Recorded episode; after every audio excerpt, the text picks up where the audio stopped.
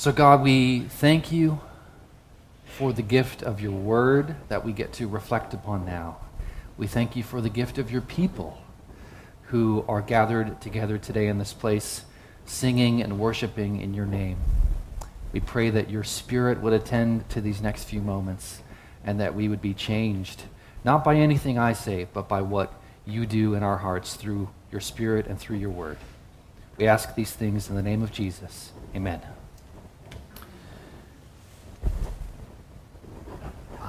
One more. One more thing. Here we go. So, today, and also for the next few weeks, we're going to be living in the book of Ephesians. Um, I'm not going to pretend to try to cover a six chapter book in four weeks uh, that I'll be with you. So it'll kind of be jumping in and out. Today we'll be in uh, Ephesians 2 for a little bit. Next week, we'll, uh, two weeks from now, we'll finish Ephesians 2, and then Ephesians 3 and 4. Um, Today, however, I'm going to kind of introduce not just Ephesians, but also what I think is Paul's biggest theme the concept of grace.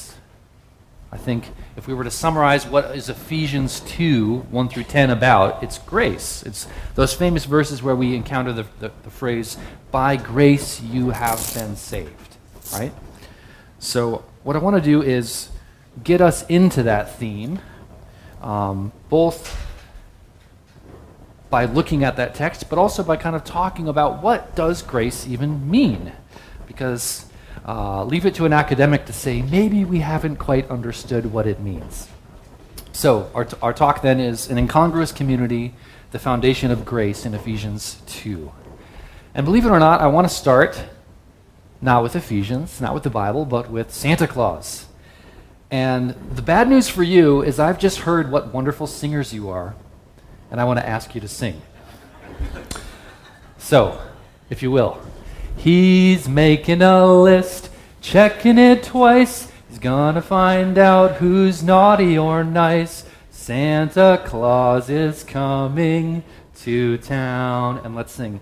He sees you when you're sleeping. He knows when you're awake. He knows if you've been bad or good, so be good for goodness sake. Oh, you better watch out. You better not cry. You better not pout. I'm telling you why. Santa Claus is coming to town. Thank you. So, um, I, I realize I've just ingratiated, uningratiated myself to everyone now. Uh, but anyway. Here we learn that Santa is watching us for the purpose of making a list who's naughty and nice, so he can distribute gifts to us in accordance with our perceived value. What is the point of a list, right? If not to say, you get coal, you get what you asked for. Those who are naughty will receive less, although hopefully not a lump of coal, and those who are good will receive more. In other words, Santa's gifts are conditioned because he seeks to figure out who is worthy of his gifts and then place those gifts in accordance with that perceived worth. But once the gifts have been given, notice the relationship is over. We're a few months after Christmas. Has anyone written a thank you note to Santa? Anyone called up the North Pole and said, I got exactly what I wanted. Thank you so much? Nobody? See how that's a one way relationship? You ask, hopefully, you, you are evaluated worthy or not worthy. You are given a gift, and then it's over. Is that how gifts work? No child probably ever writes a thank you note in this room. And if you do write to Santa, it's only to ask, not to give thanks. There is seldom an expression of gratitude, and certainly there's no expectation of making a return. Thus, Santa's gifts come to us as a valuation of our worth but with zero expectation or further strings attached. I want to suggest that for many people today, the Christian God functions much like Santa Claus. They wrongly think that God won't love them unless they have some value. or merit based upon their life and conduct. Likewise, many also wrongly think that because they've accepted God's gift and received God's love, that there are no strings attached. And just like Santa, God's gifts are based on our worth and they come without expectation. I'm going to argue that's wrong. God isn't like Santa Claus. Rather, unlike Santa, God does not give us anything on the basis of our perceived worth. As we'll see from Ephesians 2 today, were he to do that, we would be screwed, to put it indelicately. we would have no hope. And second, I'm going to argue that those who do receive God's gift, that is salvation, are obliged to respond. Not only by accepting the gift, but by participating in what I'll define as a reciprocal relationship. And we'll see this mapped out in a few ways. So, the structure of uh, what we'll do today is to talk about anthropology a little bit of gift giving. Uh, I'm going to jump over into a history of Protestants and grace just a little bit to, uh, to, frame what I'm saying, and then we'll finish by talking about implications for Christian community. And at the end, we'll land the plane in Ephesians 2. So that's, that's when we'll actually get into Ephesians. Um, so I want to start with anthropology of gifts. Um, and I need to begin by just making a brief philological or word point. The word grace in Paul's um, terminology is one of the standard words in antiquity for a gift. So someone brings you a charis, a gift, right? And it, and that's a pretty mundane observation, I know, but if it's new to you, right, think about sort of de theologizing the word grace for a minute, right? I think if I say the word grace, it's just so laden with spiritual uh, terminology that we miss out that it's, it's a word for a gift, right? You've graced us with your presence. You've gifted us with your presence, right? You see how it has that meaning even in English. So let's, let's just sort of uh, talk about it in that sort of gift domain for a moment. Um, the, the, meaning then uh, helps us understand that this word fits into an ancient context of gift giving and social reciprocity. And I can think of no better way to illustrate this than uh, what I find to be a very funny show, The Big Bang Theory. Um, if you haven't seen the show or this particular episode, Google it. Um, the show is called gift exchange. So, Big Bang Theory, gift exchange. And what happens is the whole episode centers around Sheldon and Penny, two of the main characters, sort of engaged in a gift relationship. And it begins by Penny showing up with a gift, and it says Sheldon's name on it. And he freaks out. If you sort of know the character, you'll, you'll know he's sort of like, oh no, you've put a burden on me. He actually says, You haven't given me a gift, you've given me an obligation. And then he goes on to explain, you know, the essence of the custom is that I now have to give you a gift because you've expressed that you desire to be in a relationship with me and I'm so important to you. And then he sort of sighs and goes, Oh, it's so hard to be so loved. And the whole episode is him negotiating what am I going to give to you in return? Now, this episode might feel a little bit strange to uh, someone like me who grew up in the West, but Sheldon is exactly right on the anthropology of gift giving, especially in antiquity. And maybe some of you will also know that gift based relationships uh, are how a lot of modern societies outside of the West function, right? Lots of societies. Now, I just want to illustrate that really quickly with one example from our own contexts. Has anyone ever been invited over to someone's house for dinner? Did you bring something? Did they ask, without being asked, did you bring something? Why? And you can you can feel free to shout it out. Because because we get it, right? You get that there's an obligation, right? Has anyone now you don't have to raise your hand this time. Has anyone ever been invited over to somebody's house and then not invited them back? You know, a month, two months later.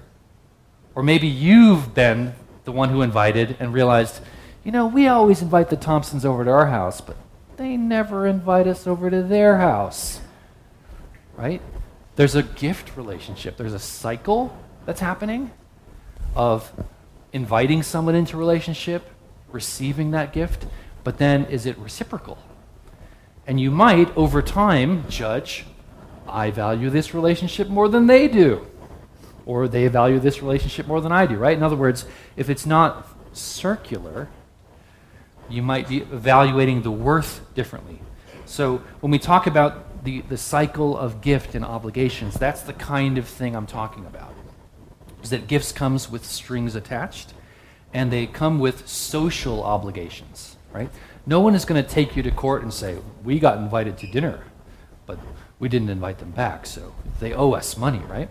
Although, uh, one time somebody did tell me that, uh, and I can't remember, it might have been, it was definitely a, uh, uh a non Western culture. They said, you know, it's typical in weddings for a gift of money to be given, and then the bride and groom sit down and write down exactly who gave us this money, how much, and then we have to give exactly that amount back when their kids get married, right? And they were sort of explaining, yeah, this is gift cycle over and over and over again. I forget what exact culture that was, but I was like, yeah, that's exactly right. Anyway, gift cycle. So, there's obligations within this gift cycle giving gifts, receiving gifts, making return gifts over and over and over again. So, just to preview where we're going with this, if grace means gift, if God gives us a gift, we don't do nothing. You see where that's going? We respond to God's gift, right? But there's more. These obligations to give, to receive, and to return gifts carry a social force uh, that bond people and bond societies together. I, I just want to briefly introduce how this works itself out in ancient society. So I've pulled a few texts uh, together to show you that this isn't just a unique Paul thing, it's really a universal ancient thing. Here's Seneca. Uh, Seneca wrote a whole book on giving gifts. It's literally called On Benefits or On Gift Giving. And in the very first line, almost nothing is more disgraceful than the fact that we do not know either how to give or to receive gifts. And he goes on to explain what we need to do is be very discriminatory about who we give or who we place our gifts upon. And he's sort of saying, you know, the idea is if I place my gift in a bad location, I'll, like give it to the wrong person, it won't come back to me because it's supposed to flow in a circle. So if I discriminate in, in, the, in the sense of select and choose very carefully, if I put it on the right person, then it'll flow back to me. And it's like, and that's wise. That's good. That's good for you, and that's good for society. Or what about this? Hesiod, in his work, uh, uh, a text called Works and Days, he says, We give to a generous person, but no one gives to someone who's stingy. The man who gives ungrudgingly is glad at heart, uh, rejoicing in his gift. But if a man forgets his shame and takes something, however small, his heart grows stiff and cold. This is a text about a farmer who is engaging with his neighbors, engaging with people around him, trying to figure out how do I care for my neighbor, but also make sure that I, my needs are cared for down the line. And it's very much this reciprocal relationship again. Why do we give to the generous person? Because when I have a need, they'll be generous back. But if I give to someone who's stingy, when I have a need, I might be out of luck. What about Paul in Romans 15? Does this stuff show up in Paul? At present, Paul writes, I'm going to Jerusalem in a ministry to the saints. For Macedonia and Achaia have been pleased to share their resources. They've been collecting money. And uh, they've been pleased to share them with the poor among the saints in Jerusalem. They were pleased to do this, and indeed they owe it Interesting word, right? Owe it to them. For if the Gentiles have come to share in their spiritual blessings, they also ought to be of service to them in material things. Do you see the logic of gift right there? What have the uh, Gentiles received from the Jews? a Jewish Messiah, Jesus Christ. And so Paul reasons if the Jews have given you their Messiah, there's a Jewish Messiah, it's time to open up that checkbook and write the check to them because they're suffering now. That's the logic of that text, isn't it? Just a few more examples in case we haven't made the point yet. uh, this is a, a, fun little example. Uh, maybe this is even the Erastus mentioned in Romans. We don't know, but it's possible. Uh, this is an inscription uh, found in Corinth. You can go see it today. And it says, Erastus, in return for his aedileship, laid this, that's, that is this stone pavement, at his own expense. And what this means is that Erastus gave a big financial gift to the city, and they used it to pave the road. And then they put his name on it gift relationship. Money, public acknowledgement, praise, recognition, gift relationship is fulfilled, and it's cyclical. One more text, last one. Maybe you've read Luke 15, the story of the prodigal son, and come across this little phrase and thought, what in the world is that doing there? And now you know. The son, the prodigal, longed to fill his stomach with pods fed to pigs, but no one gave him anything.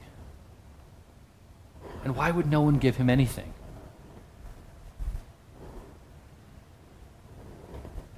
He's not the kind of person you want to be in a gift relationship with.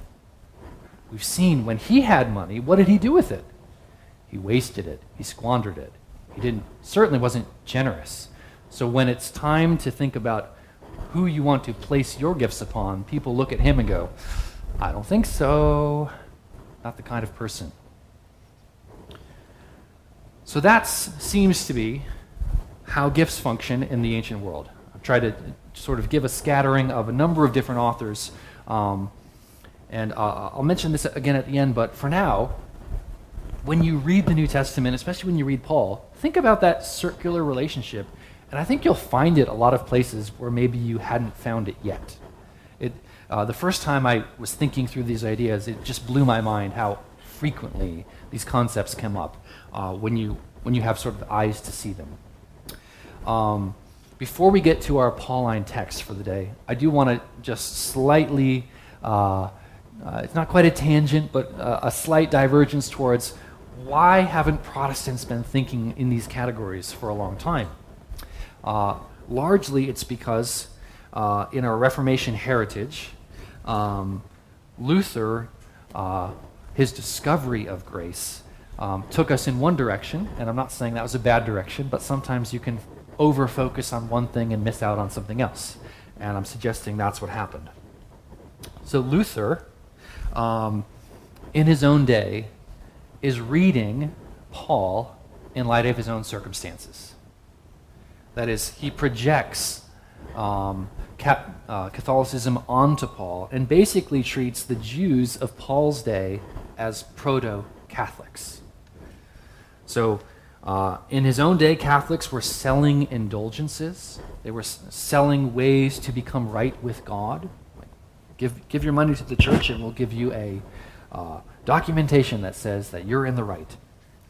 And Luther reads this own context back onto the biblical text, especially Paul, and this leads to him a widespread teaching in Luther's day of Judaism as a religion of works righteousness, where you earn your salvation.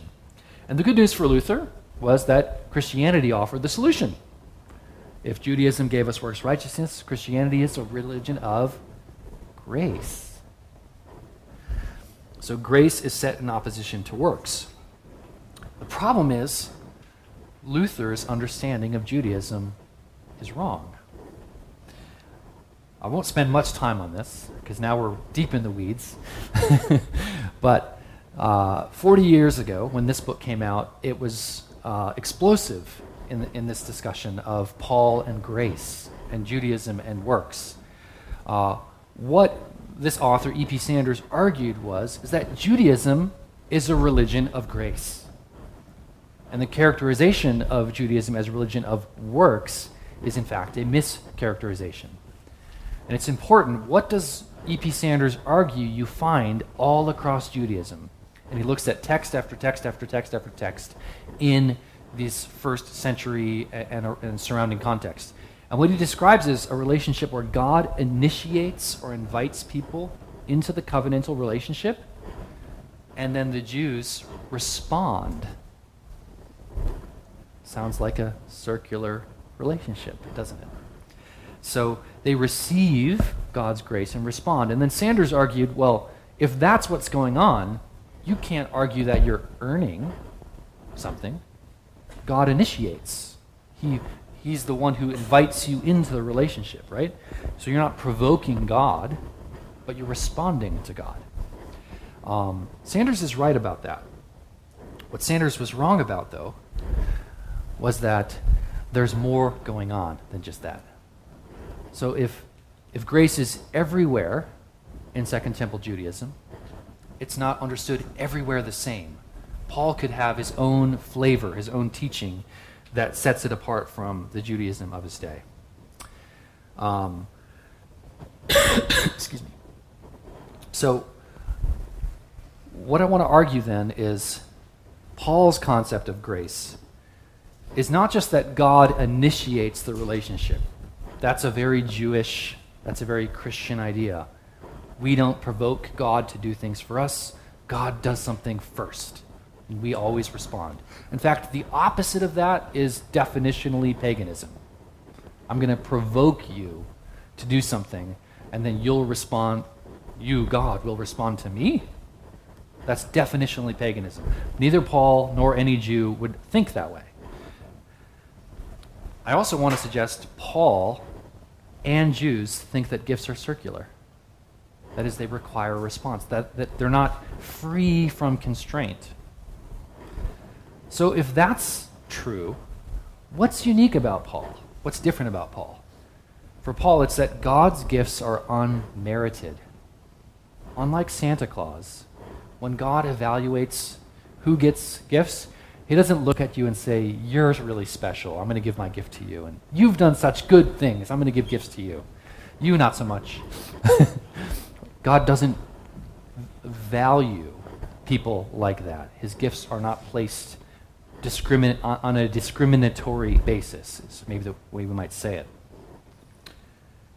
And I want to show you a couple of uh, Pauline texts now with these concepts in mind that open up a little bit differently now that we've uh, introduce these topics. First, in Romans 6. What shall we say then? Should we continue in sin in order that grace may abound? By no means. How can we who died to sin go on living in it? This is a, a wonderful example of Paul anticipating an objection to his main argument. And the idea here of the objection is hey, if I keep sinning, doesn't your need to be gracious and merciful to me like get bigger and bigger and bigger? Right? Like when my son does something wrong, if it's just a little thing, sometimes I'd be like, hey, don't do that again. Right? And we're done. Sometimes, you know, the other day, in fact, he, he joked about hitting his sister. And I sat him down and said, if you ever touch your sister, you're going to have problems. Right? So, the bigger the sin, right? Is he getting more grace from me when he needs it? Paul saying, hey, if grace is circular, if grace is unmerited, if you get what you don't deserve, well, aren't you just making God a, a more generous giver by sinning a lot more? And Paul objects to this. No. Just because God is very generous and merciful doesn't mean you get to keep living sinfully. That is, you have to respond appropriately to God's grace. Or uh, Romans 6 14 through 15. For uh, sin will have no dominion over you, since you are not under law, but under grace. Sometimes that's read as you're not under law, the constraints of the law, but you're not but you're under nothing. What if grace is that circular concept? You're not under the constraints of the law, you're under the constraints of gift, which is reciprocal, right? Comes with a different set of constraints, but it's different. Last text from Romans, and then we'll get to Ephesians in our last few minutes. Therefore, since we're justified by faith, we have peace with God through our Lord Jesus Christ, through whom we have obtained access to this grace in which we stand. While we were still weak, at the right time, Christ died for the ungodly. Indeed, rarely will anyone die for a righteous person, though perhaps for a good person, someone might actually dare to die. But God proves his love for us in this, in that while we were still sinners, Christ died for us. Here in this text, we see, I think, the heart of Paul's concept of grace. God doesn't look at us and say, Ah, you're good. You get my gifts. While we're still sinners, Christ dies for us. That is, he doesn't evaluate us on the basis of our worth when he chooses to give us the gift of Christ. This is the heart of Paul's gospel. Now to Ephesians. Uh, I want to read Ephesians 2 1 through 10 to kind of keep, get the flow, and then I'll make uh, three quick comments on it and then draw some conclusions. Uh, I have it, most of it up there, but if you had your Bible, this would be a good time to open it up because I've uh, had to elide some of it out just to fit it on the screen, but I'll read all of it in context. Paul begins the chapter You were dead through the trespasses and sins in which you once lived following the course of this world, following the rule over the power of the air and the spirit that's now at work among those who are disobedient. All of us once, once lived among them in the passions of our flesh, following the desires of flesh and senses, and we were by nature children of wrath, like everyone else. But God, who is rich in mercy, out of the great love with which He loved us, even though we were dead through our, through our trespasses, he made us alive together with Christ. By grace, you have been saved. And he raised us up with him and seated us with him in the heavenly places, and so that in the ages to come he might show the immeasurable riches of his grace and kindness toward us in Christ Jesus. For by grace you have been saved through faith. This is not your own doing, it is a gift of God, not the result of works, so that no one may boast. For we were made sorry, for we are what he made us, created in Christ Jesus for good works, which God prepared beforehand in order that we might walk in them. So, with that circular idea of grace and now that text in mind, a few reflections. In, in our text, Paul describes humanity as trapped in a bondage. Paul says humanity is dead in their trespasses. The entire course of human life in this construal is under the control of powerful forces that determine our everyday conduct and thoughts. Paul refers to these forces in a few different ways the ruler of the power of the air, the flesh, and so forth. There's nothing that, a, that the dead can do to earn God's favor, and especially his salvation. If a human is going to receive salvation, it's going to be a rescue operation. It's going to be a divine intervention. So we can't have a provoking God to do something for us if we're dead. That's the idea. As we noted above, the kind of dynamic Paul sets up in Ephesians 2 could best be described as a relationship where God, who is of infinite worth, looks at us who are dead, of very, very little worth, accordingly, right? This is best described by John Barclay, uh, a Pauline scholar, as a, a, a relationship that is incongruous or unequal. Remember our text from Seneca be careful where you place your gifts. Give to people who are worthy of your gifts. God looks at us very unworthily, right? We're dead. But in Christ, we get value, okay? So, central Paul's, Paul's understanding of grace is that the giver and the recipient, that is, God and humans, are not of equal value or worth. God does not search out those who are most worthy of his gifts and only give to them. Rather, God gives indiscriminately or incongruously. And this means that there is an incong- incongruity between God and us. And yet, God puts himself into relationship with us, nevertheless. The reason God does this is my second point from our text. God desires to be merciful. So, verse 4 says, But God, rich in mercy. So, after describing this horrible plight of humanity in our first three verses, Paul kind of abruptly shifts to God being rich in mercy. And mercy is a synonym of grace. If grace is uh, entailing this cyclical relationship, mercy is a word of getting what you don't deserve. Right? So if, gra- if, if grace for Paul means um, the incongruous relationship of God putting himself in relationship with us, and then the, the circle that follows, then mercy is kind of a synonym word or a cognate, a similar word. Um, the theme of mercy, though, doesn't just show up here, it spans the entire Bible.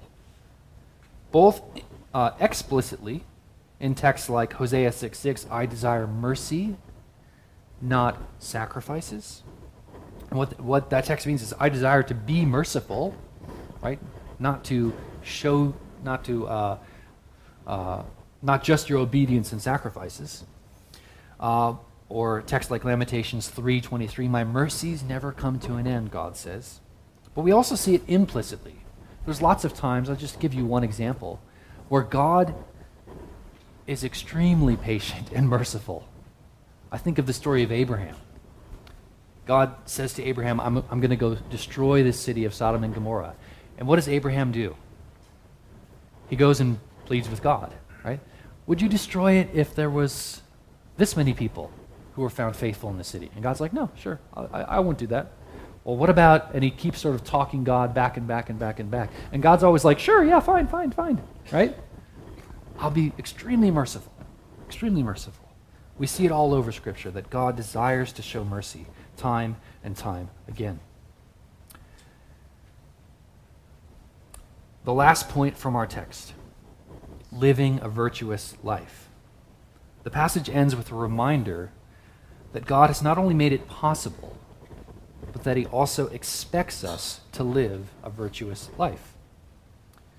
God has broken the power of the various forces, including uh, uh, uh, compelling us to do evil. And God has called us to live out our daily lives in a manner that's consistent with His holy and righteous character. In fact, He's designed us to live a lifestyle of what Paul calls good works in the last verse. I know it's not on the screen, but it's verse 10. This includes demonstrating love to others in the same way that God has demonstrated His love for us. It entails eradicating the evil practices from our own lives and appropriating all the virtues of Christ. And this passage, I, I would argue, prepares us for what we'll see in a few weeks the ethical teaching of Paul in chapters 4 through 6. Paul sure has a lot of things to say about how you should live your lives, how we should live our lives, doesn't he? Um, whoops, whoops. Um, which follow naturally as our response to what God has done for us in Christ. So the purpose of God's redemption and empower- empowerment of believers then stands in contrast to many of the religions of Paul's day. The orientation of many people in Paul's day was to approach the gods in order to provoke them to do things uh, in response to humans. But the orientation of God's gift in Christ is very different. It begins with an unmerited, undeserved gift, but it comes with expectations. It comes with the expectation that his people will give, will love, and will do good deeds as a response. Now, I want to um, finish, we're, we're, we're right at the end, just by drawing out two quick implications. And the second one is going to help bridge us to two weeks from now when I come back. So, first, Paul's self understanding, his mission to the Gentiles, and indeed his understanding of all humanity is built upon this idea of an incongruous gift. So, what do I mean by that? When Paul goes and ministers to the Gentiles, did Jews of Paul's day have high opinions of Gentiles and their social ethics? Paul can hardly say the word Gentiles without burping the word sinners. Right? Like, Peter, you and I know as Jews that the Gentiles who are sinners, right? Galatians 2. So if God is pouring out his Spirit on the Gentiles, Paul is starting to reason like, whoa, God must value these people differently than I do, right? He must think about them in much more merciful terms than I do. So his mission, the way all humans, and even Paul eventually coming to understand why did God call me? Paul talks about being set apart from before he was born. And before you're born, you don't have good or bad to evaluate, do you? God can choose without discrimination at that point and say, You'll receive this gift. And that's how Paul configures his own life. So that's the first idea. Is I think this is so deep in Paul's bones. It explains his own life and his own mission, which is to me is pretty comprehensive. Secondly and finally, Paul's conception of grace comes with a radical imperative for Christian communities. And here's what I mean. If the heart of God's grace is that it initiates relationships between God and humans uh, that are not based on worth or value, what would that mean for the formation of Christian communities today? There's several texts I could point to. Uh, I'm just going to gesture at one of them. In 2 Corinthians 5, Paul talks about God's ministry of reconciliation. And then he says that ministry has been given to us. If God has reconciled us in Christ by giving us a gift without the basis of our worth, and we are to bend that ministry outward, how do we evaluate the worth of other people?